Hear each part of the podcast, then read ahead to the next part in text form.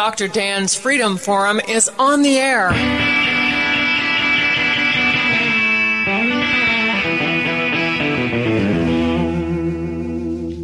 Never send to know for whom the bell tolls. It tolls for thee. Dr. Dan's Freedom Forum is a call to arms for those American patriots who, in the tradition of our founding fathers, will stand up now to defend the Constitution and the liberties that it guarantees to each citizen, to each of us. That is our mission to explain in a clear and concise manner the direct effect of each issue on the individual, on you personally not some anonymous being in a distant place, and to define in no uncertain terms the consequences of inaction. Let the battle begin. We are speaking with Bill Federer, a nationally known speaker and best selling author of over 20 books highlighting America's heritage. Bill will be appearing in our area at the Union Towns Tea Party meeting on October 24th at 7 p.m. at the upstairs community room located at Butternut Golf Course in Blairsville. So, Bill, how do you how do you fight a tactic like this? What is what can people do to be effective? Because you're right this kind of accusation game that is being played is extremely effective because you tar and feather your opponent verbally before he even has a chance to defend himself. But that's that first accusation that remains foremost in people's minds. How do you fight that? Well, when you have a, a dumbed down populace, uh, it's difficult.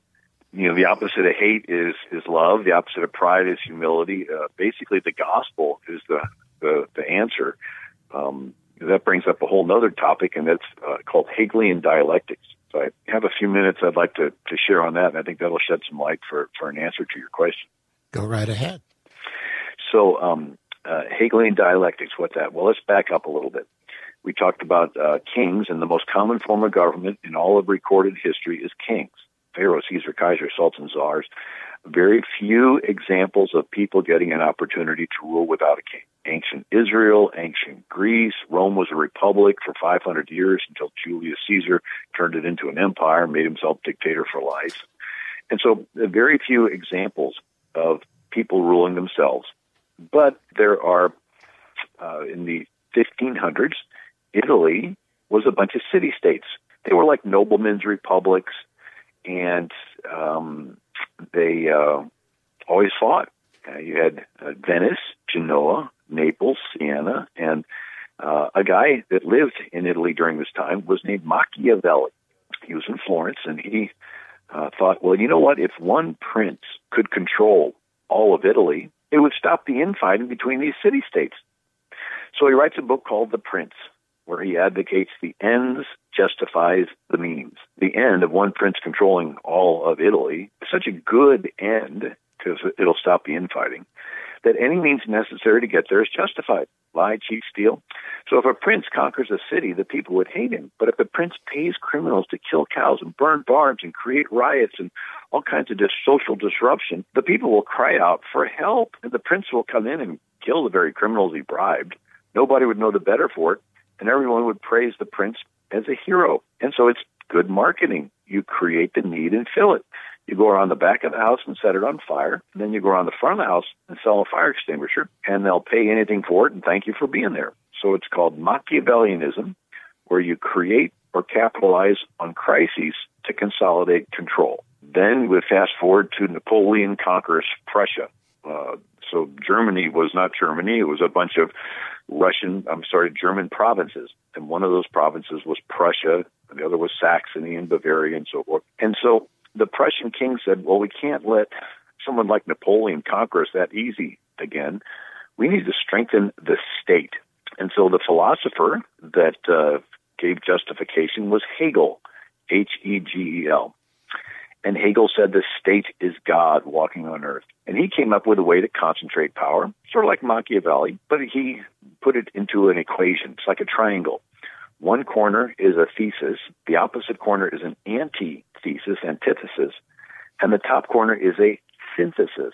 It sounds complicated, but it's not. In other words, you start off and then you create a problem that's real bad, and everybody's happy to settle for your answer that's half as bad. And then that becomes the new thesis starting point, and then you create another antithesis, another problem that's real bad, and everybody's happy to settle for your answer that's half as bad. And that's the new thesis. You do this again and again and again until you move from the people ruling themselves from the bottom up to a king ruling from the top down.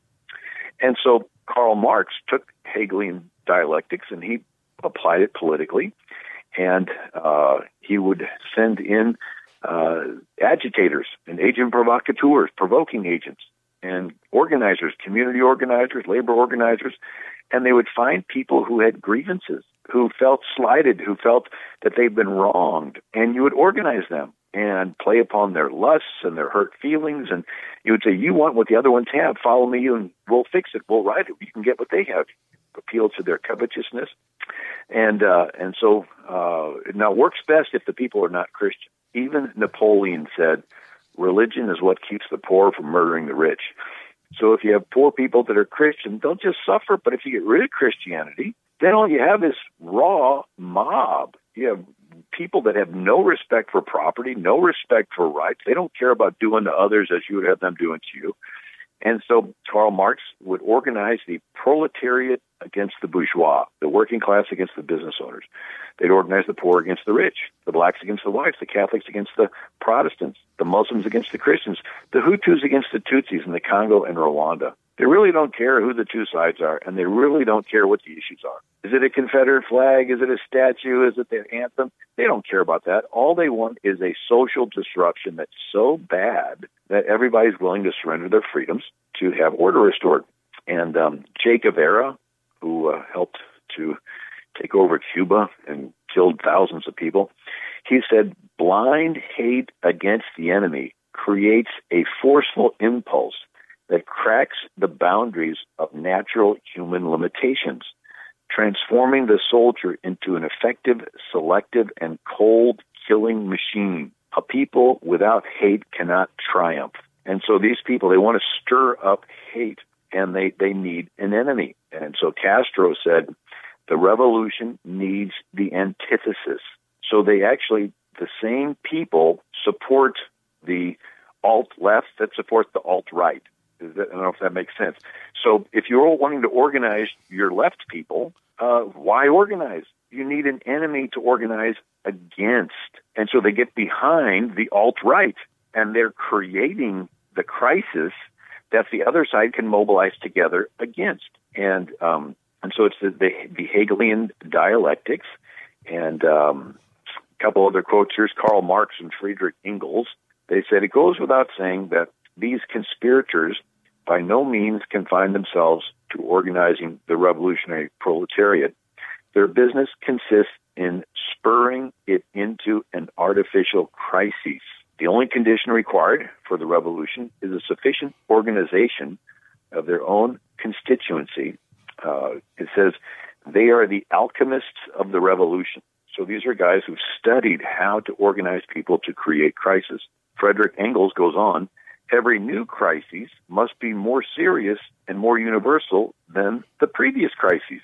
Every fresh slump, uh, talk about the economy, every f- fresh slump must ruin more small capitalists and increase the workers who live only by their labor. This will increase the number of the unemployed, and then you can organize the unemployed to riot. In the end, the commercial crisis will lead to a social revolution far beyond the comprehension of the economists and so forth. And uh, David Horowitz, who um, used to be a communist, now he's a conservative writer, he said the issue is never the issue. The issue is always the revolution. So again, it's not Confederate statues. It's not the Pledge of Allegiance. It's not any of that. They just want a social disruption that's so terrible everybody will beg for uh, the government to restore order. Uh, now, what about the people that are on the streets doing the rioting? Lenin called them useful idiots. and uh, you see those TV programs where they stick a mic in the person's face. Why are you out here with Occupy Wall Street or Black Lives Matter or Hands Up, Don't Shoot or what? And the answers these people get are, uh, I don't know, you know, uh, they're useful idiots. Um, and uh, But again, Castro said the revolution needs the enemy. The proletariat does not need to flee from the enemy. It needs the enemy to develop himself. The revolutionary needs his antithesis, which is the counter revolutionary. So they need to have the alt right so that the alt left can organize against them. Dr. Dan's Freedom Forum will return right after this quick break. We are speaking with Bill Federer, a nationally known speaker and best-selling author of over 20 books highlighting America's heritage. You know, originally in America, 100 years ago or so, when, when my ancestors came to this country, they came here because it was a melting pot. They came here for their fortune, but they wanted to be part of America. They shed their European skin and said, I don't want to be a, a, hyphenated American of any kind. I just want to be an American. And so that's where that term, the melting pot, came from because everyone came. Their flavors were still there, but their flavors made part of the whole. And you could not identify individual members of a group in a melting pot because everything was melted like a fondue. What we have today and what was created by the progressive movement was a salad bowl because that's the only way that you can identify and separate the lettuce from the onions from the tomatoes and play one group off against another. And so you call them useful idiots, so did Lenin and Stalin, and I agree, they were useful idiots. I throw in the pot useful idiots and educated morons because both of those are all part of the same process of pitting one group against another for an evil outcome. Uh, and as you know, what happened to the useful idiots, Lenin and Stalin, when they were done with them, they eliminated them. And uh, that's generally what happens. They're useful for what they're useful, and then they're gone. Right. It's important for people to understand how that most people just want to live their lives, and they can't imagine that there's people that have these uh, nefarious plots, but they do exist. All you have to do is read Shakespeare, right? And all the, you know, King Lear and Othello and, you know, how they have these plotting people wanting to take power. So there are those that want to take power. And um, uh, one of them was Saul Alinsky. And now he rode around with Al Capone's hitmen in Chicago, Frank Nitti and he saw how all he had to do was kill a few people, smash a few windows, and the whole neighborhood would submit to the mob and pay extortion protection money. And so he decided to apply this to politics. And Hillary Clinton did her senior thesis at Wellesley College on Saul Alinsky.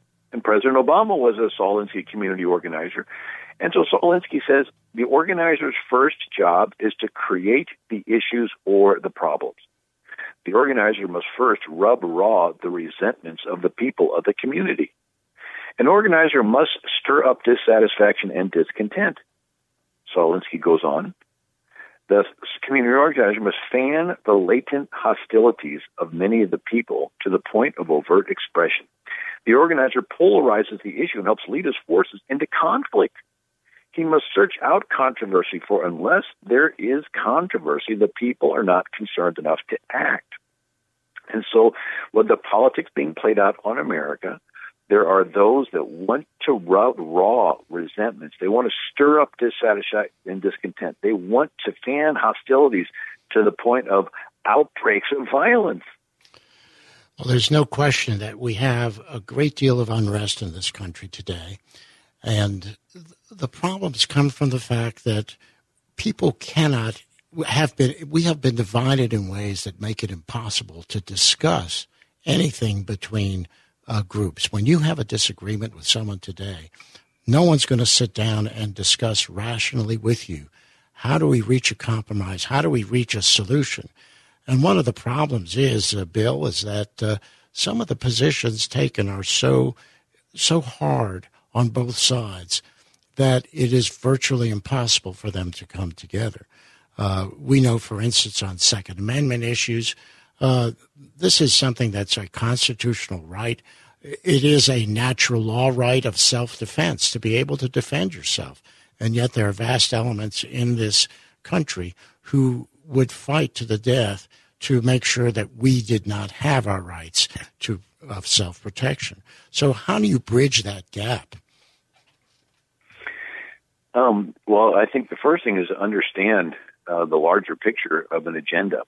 Uh, in the Second Amendment uh, arena, uh, that throughout history, kings have always controlled the weapons. And that's how you could have a very small number of Ottoman Turks uh, control 80% populations of Christians in Armenia and Bulgaria and Romania and Albania and, and Greece and all these countries because the, the non-Muslims were forbidden to own weapons. It was part of the dhimmi status. Uh, in the Democrat South, uh, it was illegal for a black person to own a weapon. They've actually had it in the laws. No Negro shall own a weapon. Why? Because they knew that that was the way that you can control people, right? Republican Lincoln freed the slaves. One out of every five lynchings was a white Republican lynched for being in the South, registering the, the freed blacks to vote. And so instead of it being a black white issue, it's a Democrat Republican issue. People sort of forget all these Confederate statues. Confederates were Democrats. the Democrats owned slaves. Lincoln Republican freed the slaves. And um, uh, and so if you're going to get rid of anything that reminds you of slavery, you got to get rid of the Democrat Party. Uh, you have to get rid of the Islamic Crescent. Muhammad owned slaves. How come he gets a free pass, right? You know, you're talking about people that own slaves. Muhammad himself owned slaves. Muslims had slave trade for eight centuries before America was ever discovered. Timbuktu was the big Muslim slave trading city where the canoe meets the caravan. Khartoum in Sudan. Sudan was a big Muslim slave trading city. Tanzania on the Zanzibar coast, big Muslim slave trading ports. And um, and so they uh, they enslaved 180 million Africans and uh, over a million Europeans. There were whole Catholic orders in Europe throughout the Middle Ages called the Trinitarians, and the head of the order was called the ransomer. And they would collect alms and donations across Europe and go under a white flag to North Africa to ransom your friends back. And um, in 846 AD, 11,000 Muslims invaded Rome, Italy, carried off thousands into slavery, and they trashed the, the bones of St. Peter and St. Paul. It was after that that Pope Leo decided to build the wall around the Vatican. Right. So here we had the Pope building a wall to keep the Muslims out. Um, but uh, but they would enslave them, and it went on for centuries. One of the pilgrim ships in uh, 1625, the pilgrims had saved up 800 pounds of beaver skin, sent it back to Europe for trade, and a Turkish man of war captured in the English Channel, took him down to Morocco, and sold the crew into slavery. Even the pilgrims had to face. Captain John Smith had founded Virginia. Uh, he had fought the Muslims in Hungary, uh, along with Eugene of Savoy and these different dukes. And, and uh, John Smith was captured, made a slave in Constantinople. He escaped, went to Russia, and then he fought the Muslims on the Mediterranean. Finally, makes his way back to England in 1605, and in 1606 he set sail to found Jamestown, Virginia. So even the founder at Jamestown, John Smith, had been a slave to the Muslims until he escaped. Um, so we need, if we're going to get rid of things that remind us of slavery, well, we'd have to get rid of Islam. And um, anyway, it's uh, very important that we know history, uh, but um, we're uh, the first step is to not be naive and realize that there is a political agenda that's being played out, and there are people that are stirring up. If you trace, uh, I encourage people trace the funding of the alt left and the alt right, and I, I bet you'll see that's the same people behind them, and I bet you'll probably see George Soros' name in there. so, um, well, Bill Federer, it's been a, a pleasure discussing these issues with you. Uh, I will remind our listeners that Bill will be in Blairsville, Georgia, the Union Towns Tea Party meeting on October the 24th at 7 p.m. in the upstairs community room on the Butternut Golf Butternut Golf Course in Blairsville, of course. Uh, and we invite you all to come and uh, meet with Bill personally, and he will be talking about a variety of issues uh, that are extremely important that we all hear about, that we all learn about. I know you agree, Bill, that education is so important, and the way we educate ourselves is by listening to people like you who have taken the time to to learn about history because history is so important and to relate it to modern life. Well, um, I appreciate you, Dr. Dan, for having me on your program. Uh, I have a website, AmericanMinute.com, and uh, the book that I've mostly referred to today is called Who is the King in America? Who is the King in America? And they can get it on Amazon.com or they can go to my website, AmericanMinute.com. I also send out a free daily email of something that happened on each date in history that they can sign up for, AmericanMinute.com. Bill Federer, it has been a pleasure and an honor to have you as a guest on Freedom Forum Radio. Thank you so very Thank, much. Thank you. And that concludes another episode of Dr. Dan's Freedom Forum. Join the battle on our website, www.drdansfreedomforum.com. The rights to own private property that cannot be arbitrarily confiscated by the government is the moral right and constitutional basis for individual freedom. Everything, everything, everything gonna be all right this morning.